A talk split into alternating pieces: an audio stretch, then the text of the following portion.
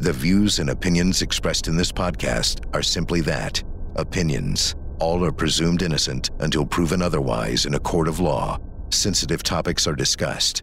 Discretion is advised. On this week's Court TV podcast, we go to Idaho, where prosecutors have filed a motion to join the trials of Lori Vallow and her husband, Chad Daybell. What will this mean for their defense? Could it lead to one spouse turning on the other? Court TV special contributor Ashleigh Banfield is here to discuss it all with me and tell us about her new Court TV show, Judgment with Ashleigh Banfield. This is the Court TV podcast with Vinnie Politan. Thanks so much for joining us here on the Court TV podcast. I'm Vinnie Politan, former prosecutor with you. And, you know, Court TV relaunched, I think it was 16 months ago. And so much has happened in those last 16 months, obviously, with the rebirth of a network covering trials, gavel to gavel. But the other part of what happened was the, the shutdown and and oh my goodness, there's no more trials. There, there's the jurors are, are locked down. They're not going to courthouses. What are we going to do? But what we do at Court TV is we, you know, we step up. We add more to our arsenal of weapons, right? We lost trials for a little bit, but we picked up something much bigger. Because when the courtrooms were shut down, we went out and we said, you know what? We need to bring back Ashleigh Banfield. Bring her back home to Court TV. And we did it. And here she is on the Court TV podcast. Ashleigh, great to great to have you on. Vinnie, this is so weird because when we used to work together, our offices were next to each other, and now our Zoom pictures are next to each other. It's very different.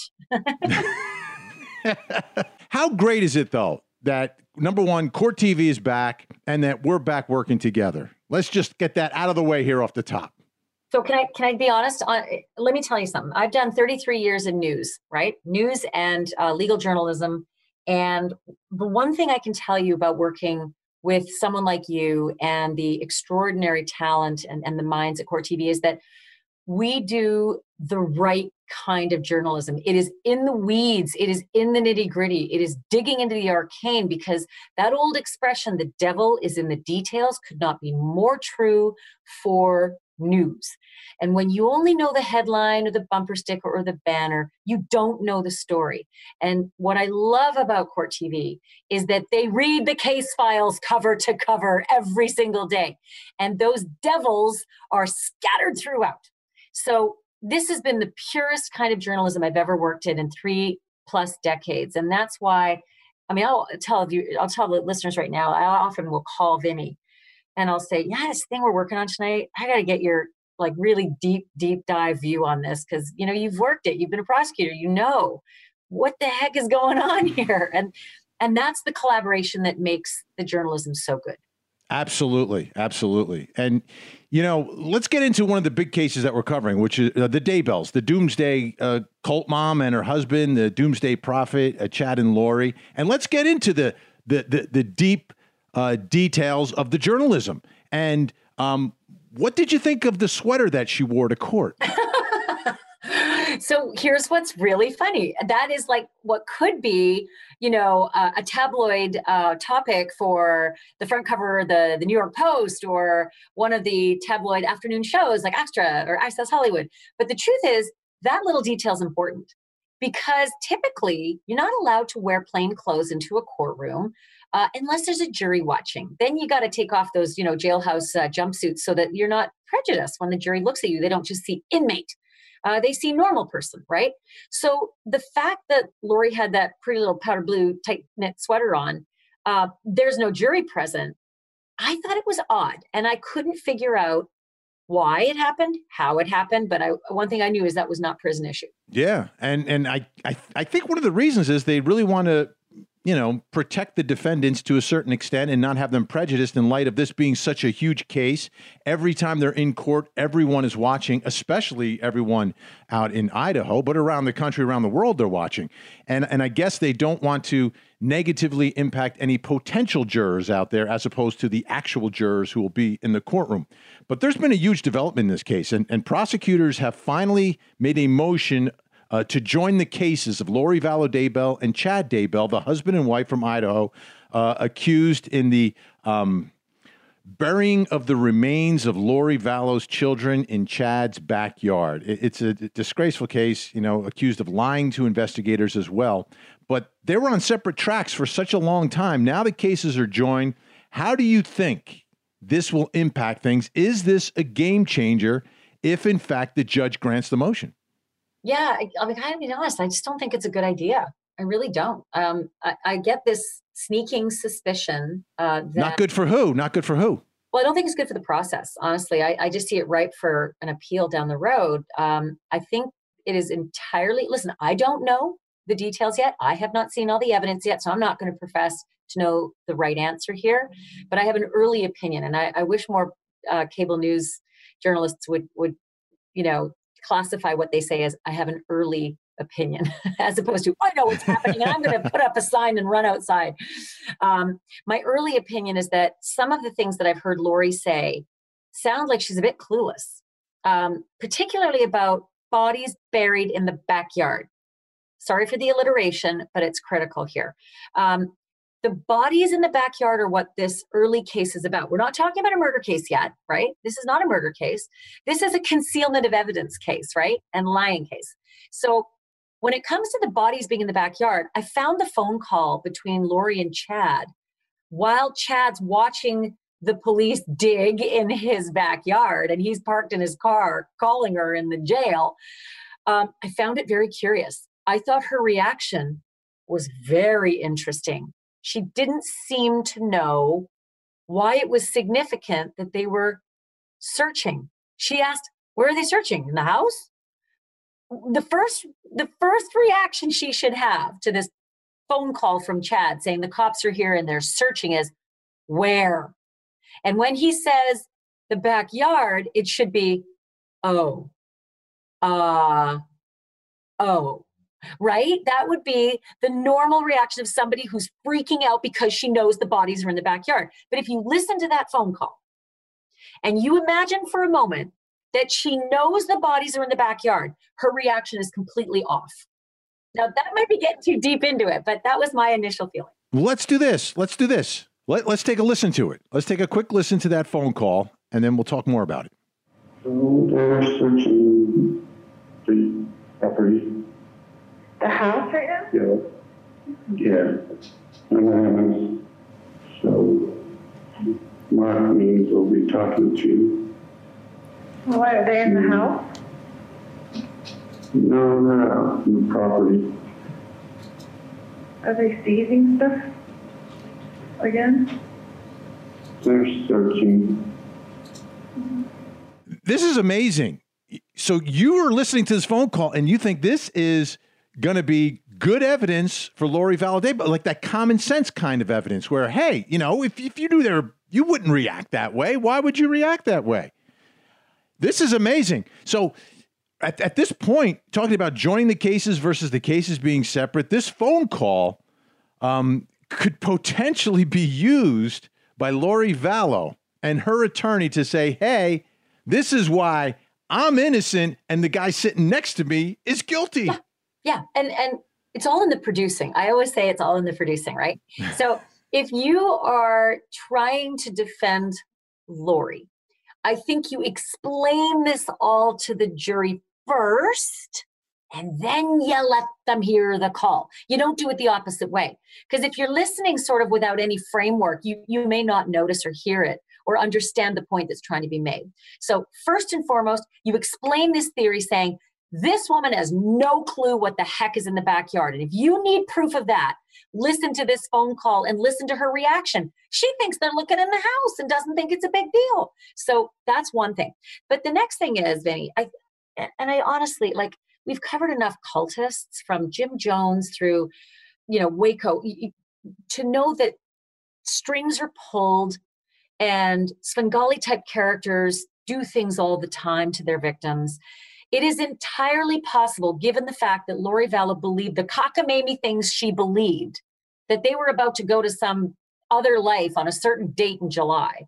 It's entirely possible that he had her convinced that he had the children protected in a safe place, but that if she knew about the safe place, the devil could get to them through her. So, look, it's crazy to you and me. But to a cult believer, it may be perfectly sane. I did not put on um, sneakers and a black jumpsuit and and and uh, drug myself to death to catch the Hale-Bopp comet. But there were lots of people who did. So people can believe the craziest things. And Lori could have that defense. She could believe that those children were safe, that Chad had taken care of it, and to make sure that they would be on the journey on doomsday together. She may not have known a thing about them being dead and buried in the yard. So you think she's ready or p- could be potentially ready at this point to give up on husband number 5? I thought this was the keeper, Ashleigh. I thought I thought it was Chad and Lori forever. I mean, have you seen the wedding photos? Yeah, they're they're pretty. I mean, it, amazing. They're pretty. Amazing. A nice wedding. right? Yeah. And all that all that had to take place for them to be together. All the people who had to disappear and people who died and things that had to all fall in place for them to finally be together. And now they're not together because they're in separate jails and separate counties at this point. And it makes sense. It makes legal sense. But from a personal point of view, do you think she is ready that those two that given their current set of circumstances are ready to give up on love? Well, absence doesn't always make the heart grow fonder, and a prison commissary tray has a way of making you hate where you are and finding people to blame for it. So, yeah, I do believe when you're facing life in prison and maybe even death penalty, because who knows what new charges are coming down the pike, uh, yeah, I believe your lawyer could probably crack into your thick skull and take out a lot of that cult crap and tell you what's really going on. And what's really going on is you're going to rot here and maybe die here sooner than you should die naturally, unless you follow my instruction. And that is that guy did it, not you. Wow. I'd, I'd, like, you know, we don't get to see this, obviously, those, those attorney client conversations. And man, would I love to be in the the room to to see what she is saying and and how um, this is all going to come together. But again, it's a big case. We'll be covering it on Court TV. That's what we do when they're in court. You see it on Court TV. Uh, a, a lot of these things that happen before you get to the trial have such an impact on the trial itself, and that's why we're in it every step of the way. Now, um, I buried the lead, you know, by the way, today. I buried the lead, Ashleigh, because coming up next, we're going to talk about Ashleigh Banfield's brand new program on Court TV, which is premiering on Sunday, the 13th, 8 o'clock Eastern. It's called Judgment with Ashleigh Banfield. We're going to talk all about the new show. And unfortunately, we're going to talk about what you chose as the subject matter of the first show again. It was ah. done just to spite you. just to spite me. We'll talk about that when we come back.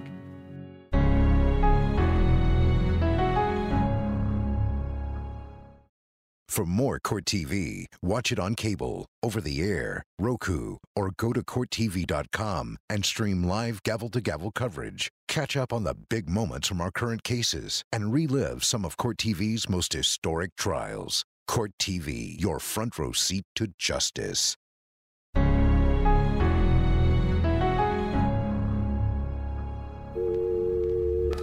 911, what's your emergency? I found out my granddaughter has been taken. She has been missing for a month. Her, her mother finally admitted that she's been missing. So I need to find her. There's something wrong. I found my daughter's car today, and it smells like there's been a dead body in the damn car. What is the three-year-old's name? Caylee, C-A-Y-L-E-E, Anthony. There it is, the 911 call that started the trial of this century. And, and, I'm talking about the Casey Anthony case. All right. I'm saying her name because I have to report on the story now. And, and I don't want to be. And, and, I, and I don't want to insult anyone, and especially my guest, Ashleigh Banfield, because the Casey Anthony trial is the subject matter of the first episode of her brand new Court TV program, Judgment with Ashleigh Banfield, premiering Sunday at 8 p.m. on Court TV. So, um, it, it, had nothing to do with me, right? The reason you, you chose this this trial to be the first one, or is it because well, it's the trial of this century? Well, I like to just needle you every chance I get. so I'm just going to tell you we chose it just to needle you and get under your skin. But now we, we chose it because we've got some, you know, fascinating new perspectives. Um, it, it's so incredible, Vinnie, but once a decade or so passes, we look through a very different prism. And I think this is one of those cases with a little bit of um, emotional settling. Uh, you might be able to have a little more clarity on this case. And I don't mean just you, I mean you, the collective. Uh, no, you're speaking specifically to me. I know you are. it's, it's directed exactly right square at me. But it, it, you know, gentle. I'm starting to shake already a little bit. But and and the reason I shake is because it was so obvious to me what happened so obvious. So tell me how the approach of, of the new show is and, and the and the treatment and and you know let's talk about this first episode with with tackling Casey Anthony. Um, um, do you actually tackle her? Because I'd like to see that.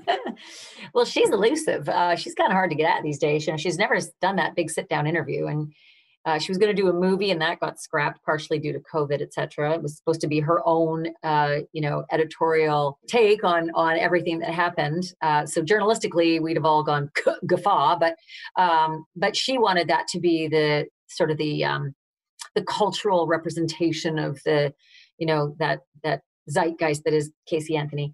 But but what we're doing is we're going right to the courtroom because everybody's told the Casey Anthony story with recreations and drama and music and all the rest, and we're telling it from the courtroom. That's where you and I spent those months uh, and months on end. And we think the viewers should come in there with us. Uh, I love the fact that you and I saw the exact same trial and we saw it differently because that's exactly what happens to jurors. They see it differently. 12 of them sometimes see it completely differently. That is the justice system in America, folks. And so Vinnie and I can tell you right now on this podcast that we saw the same trial, we were in the same courtroom, we saw the same woman, we saw the same attorneys, we saw the same prosecutors, we saw the same evidence, and we feel differently about the case.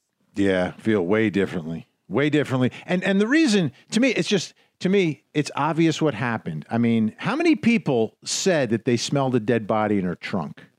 Yeah. How many how many does yeah. it take? Look, I am with you on on a couple of very important things. Casey Anthony did something terrible. That I, I do not think this was a young, innocent, poor uh, kid that got victimized by American jurisprudence. Hell's no. And the jurors that I interviewed don't believe that either. Um, I, I, don't know if I've ever shared with you what I really believe happened that day. I don't know if you want to even know. I don't know if it sort of jades everything, but no, no. Let's let's let's go. Let's go. Okay. So I really truly believe it is super plausible that Casey uh, loved her daughter and, uh, like a young single mom, found her to be a pain in the ass. Um, and I believe that she needed to get away, like we all do. Uh, and maybe that one day, George and Cindy weren't willing to look after Caylee, so she had to tag her along. She wanted to go to her boyfriend's apartment, probably smoke some dope, have some relaxation, and took the little girl in that beater of a car that she had in June in Florida, right? Hot, awful weather, and that car stalled all the time. We know that from the deep, deep dive into the evidence. The car was horrible. It stalled all the time. She had to be rescued regularly. I think she put Caylee in the car, gave her a little sleepy time, and um, helped it along with some narcotics, and the car stalled. And I think Casey killed her daughter through negligence and exposure while she was up in the apartment of her boyfriend and, and his friends smoking some weed and having some downtime. And when she came downstairs and realized what she'd done, panic set in and the awful story began to weave throughout all of our collective conscience, consciousness for years. I think she weaved that story so deep that almost like OJ, she believed she didn't do it. Um, but I really do believe that it was it was a it was a terrible negligent error on her part that caused the death of her child, and then the lies caused the story that became what it is today.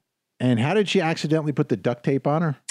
I, I, think that was the cover up, dear. Honestly, like I'm, what I'm trying to say is it was not a first degree murder. So you're, you're buying kind of what what uh, Ashton was saying that uh, you cover up an accident to make it yeah. look like murder. Yeah, yeah. Wow. I really believe she's that kind of person. I believe her lying was so exquisite. Her ability to lie and create lies, you know, fantastical scenario lies that she came up with the fantastical scenario of if I just make it look like she was abducted and murdered, I can skate. Um, at least I can skate on going to prison. I will never skate on what I've done. I will never skate on the fact that I killed someone I love and that I was so selfish in the desire to just go party. Um, I never meant this to happen. I just don't want to go to prison for life and no one will ever believe me. And my parents will kill me. She's also young, not super well educated, not super experienced at that point. And so there are very few people in this world who are capable of such deception. But there make no mistake, there are many people who are. And she's one of them. And so I believe she then set aside days and days while that child rotted in her trunk trying to figure out what to do. And that's why the trunk smelled like it did. I don't think she had the plan ready to go because she never planned for this to happen. She never thought it would happen. She had to come up with something and get the tools to do it. And the child was in the trunk the whole time. I agree 10,000% that she's a really good liar. And you guys are going to be covering in your show the Arias trial as well, right? Jodi Arias? Oh my God, there's another one. They're like, they're almost cut from the same cloth, except for the fact that Jodi planned like Manson to right. have a bloody, you know, uh, massacre. But let me ask you this, and, and I have a strong opinion about this. Who do you think is a better liar? Oh, Casey, Casey. Anthony or Jodi Arias? Casey. Yeah, Jodi, yeah, okay. Jodi thinks she's a good liar. The, the train wreck that was Jodi Arias's trial was Jodi Arias on the stand thinking that she had us all in her pocket. I don't know anybody who was in her pocket. I've never met one person who was in her pocket. But Jodi believed we were all in her pocket. That was the best part of the Jodi Arias case is that she really thought we were buying the garbage. Everyone always believes me. Have you seen my eyes? I who wouldn't believe me? Yeah. Come on. This is one of those cases where honestly in this podcast I wish I could swear because that would be the natural thing to come out of my mouth when I talk about Jodi Arias, honestly. So, so, so we'll get. I'm going to get back to Casey just for a second. I know it's like I'm torturing myself with this, but I want to listen to what because uh, he spoke with Judge Belvin Perry. You know, my 2nd uh-huh. favorite judge of all time, because my favorite judge is my dad, of course. but Judge Belvin Perry, who reminds me a lot of my dad, by the way, um, and, and the way he's so practical and so direct and, and so smart. Um, let's take a listen to him talking about reasonable doubt. Jurors don't know anything. You're painting a picture on a canvas. Everything that you want them to see, you got to paint it in that picture. The defense not only did that, but they did something that uh, most people really didn't notice they were doing. They were throwing out reasonable doubt in every corner that they could. You know, I think Judge Perry, you know, he had the best seat of all of us for the trial and has so much experience watching trials, trying cases, and seeing jurors and how they react. Um, his opinion is so valuable, mm-hmm. isn't it? Yeah. And I kept trying to needle him every day as I crossed the street for lunch, and he would go to that same restaurant. I just fell in love with him and I wanted him to be my friend. And I was always frustrated that he was being so stalwart in his, you know, position as judge and not, you know, fraternizing with the press. But it didn't stop me from always trying to talk to him. Um, it, it, I, I wholeheartedly agree with Judge Perry in that, but for one thing. Jurors usually don't know anything, but in this case they did um, in these high profile cases, they do know some things, and there's this extra task of disabusing them of those things.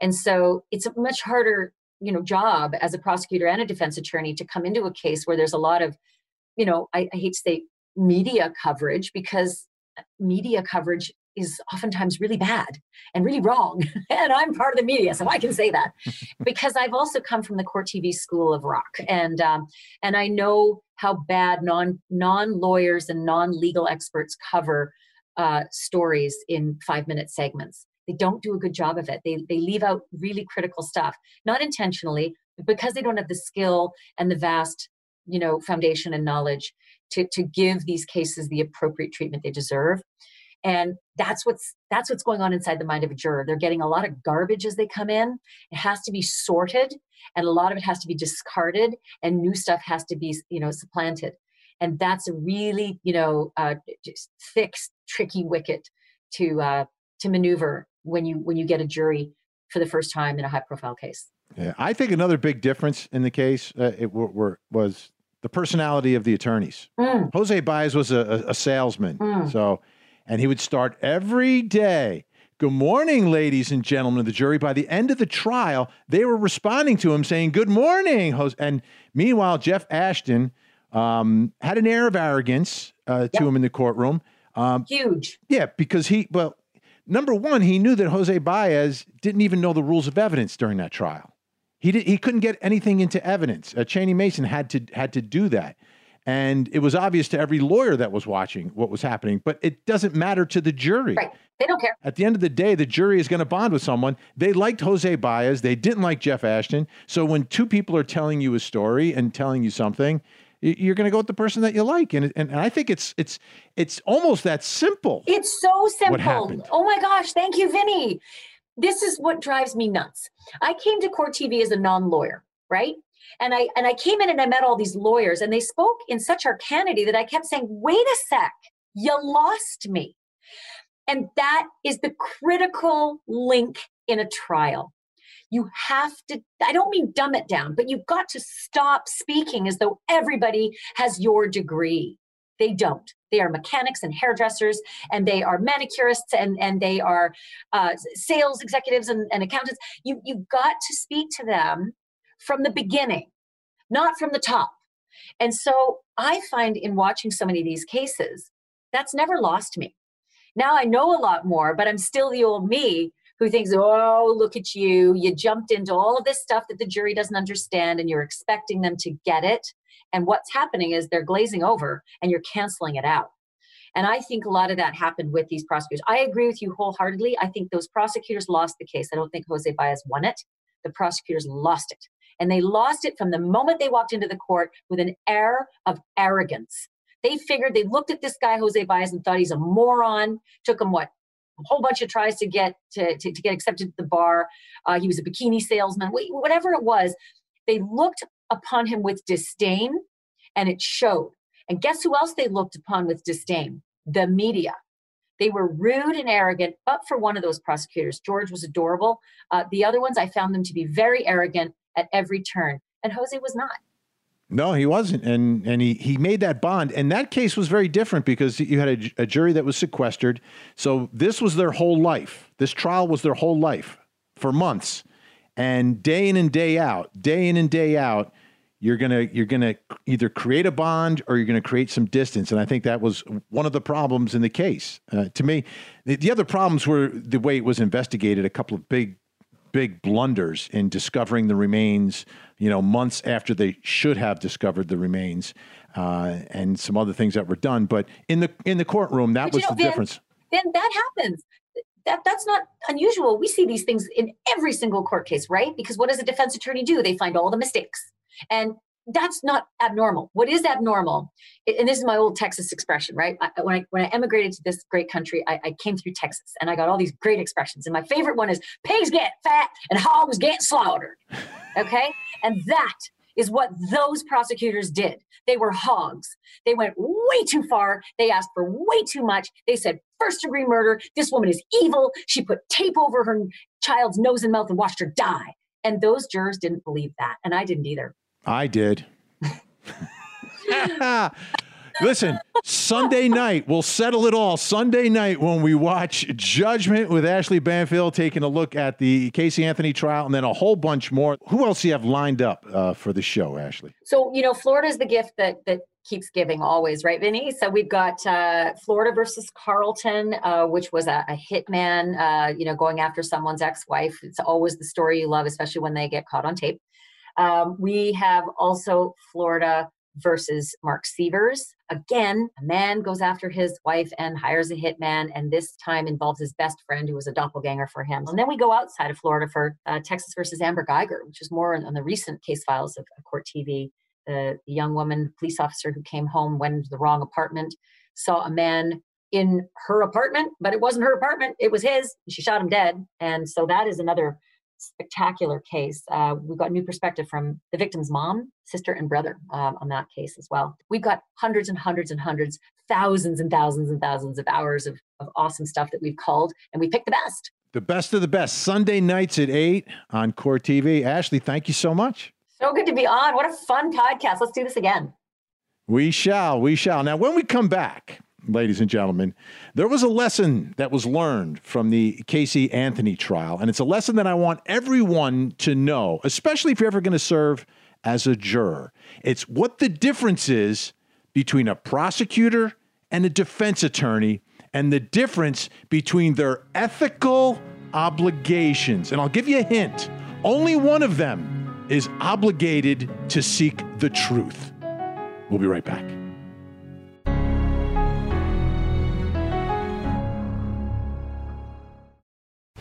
Follow Court TV live over the air, uninterrupted. If you're watching television with an antenna, just rescan your channels now to add Court TV. And go to CourtTV.com to see the exact channel position and more ways to watch Court TV in your area. So there's something that most jurors don't realize. You know, when they go down to the courthouse to serve on, on a jury, and you see that there's two sides, and, and, and, I'm talking about a criminal case here. You see two sides, and you see a table on one side, a table on another side, lawyers on both sides. And I think the perception by most jurors is that, yeah, all right, one side's arguing for for prosecution, one's arguing for the defense, but they're both lawyers, and everything's the same except they're arguing different sides of the case. But that's not the truth. That is not the truth. The difference between a prosecutor and a defense attorney couldn't be bigger. And, and, and I really think there should be more transparency in our system of justice, which is why I'm telling you right now, because the judge won't tell you, because the judge will treat them the same in the courtroom, and you won't think any different. And I think this is a lesson that we learned from the Casey Anthony trial uh, about what the difference is. And what it really comes down to is their ethical obligations. Okay? Ethically, prosecutors are bound to seek justice, which is the truth. That is their job, that is their role. Okay? That's what they have to do. They've got to seek the truth, seek justice. That's their ethical, their legal, ethical obligation. Criminal defense attorneys, legal, ethical obligation is only to do what is in the best interests of their client, the accused. That's it. Nothing beyond that. Everything they do, they are ethically obligated to do it if it helps their client. That's what they have to do. That's the way our system is set up. Now, don't take this as a knock on criminal defense attorneys because our system is the best in the world and it only works because it is set up this way. The problem is when jurors come into a courtroom, they don't understand that. So they kind of look at the two sets of lawyers as being, oh, they're both trying to do the same thing. One's trying to convince me of one thing, someone's trying to convince me of something else, and and I have to figure out who's telling the truth or what the truth is. But what the defense attorney is is obligated to do has nothing to do with the truth. Let me give you the example here. This is a hypothetical example. If a prosecutor comes into a courtroom and the criminal defendant they know the criminal defendant is factually innocent and did not commit the crime. They cannot go in that courtroom and argue that they did commit the crime. If they do that, they're violating their ethical obligation. They are putting their law license at risk. They will be sanctioned, perhaps disbarred, and potentially criminally prosecuted for knowingly going after someone pointing the finger at them and saying they're guilty of this crime. Now, if a criminal defense attorney does the same thing, okay, criminal defense attorney goes into the courtroom, knows that some third party, whoever it is, that's not his client, is innocent because he knows his client committed the crime. All right, they know their client committed the crime, yet a defense attorney, through the evidence, can point the finger at someone else in front of that same jury. And that is not an ethical obligation. They will not be sanctioned. They are doing their job. So think about how different that is, but no juror realizes it, thinks about it, or even knows that. Now, my job as a criminal defense attorney is to protect my client. And if there's evidence that could be interpreted to implicate someone else, even though I know that my client did it because he told me he did it, I'm doing my job. Whereas if a prosecutor points the finger at someone that they know is innocent, like a criminal defendant, and they've indicted that criminal defendant and they're prosecuting that criminal defendant, and they know that they didn't do it, you're putting your whole career, your whole life at risk. Now, let me take a look at the Casey Anthony trial. What happened there? And the reason this is so important is everything that the defense did in that trial had nothing to do with the truth. I mean, at the end of the day, they said it was an accident.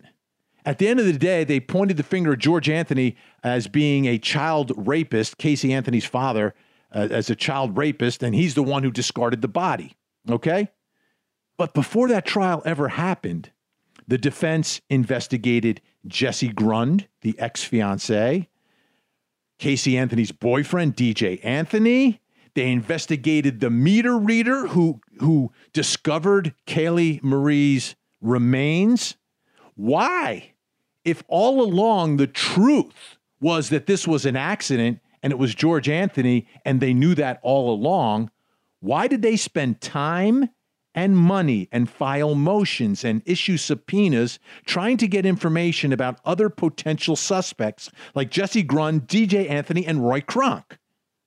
They did it because that's his ethical obligation is to look at evidence that points away from his client. But at the end of the day, they said it was an accident. All along, it was an accident. Well, if it was an accident all along and that was the truth, then you wouldn't have needed to investigate these other people. But this is an example of a defense attorney doing his job, and his job has nothing to do with the truth. And I just hope that all of you kind of keep that in the back of your minds when you serve on a jury, just to give some perspective. And, and the defense is not doing anything wrong. It's just the jobs are much, much different. And nobody knows that. And now you do. Thanks so much for listening to the Court TV podcast. It is great to have you aboard. By the way, uh, I'm on television every night, 8 to 11 on Court TV, the television network, which of course you can get with a digital antenna. You just have to scan and rescan, and you'll get our signal. And don't forget to check out our show notes, the show notes to this uh, get get you to some great links on uh, Court TV, and make sure you check out Ashleigh's new program on Sundays. Sundays at eight, Judgment with uh, Ashleigh Banfield. Thanks so much, everyone. Have a wonderful week, and as always, don't forget to hug the kids. This podcast is a production of Court TV. Go to CourtTV.com for more content, trials on demand, and to find out how to watch Court TV in your area.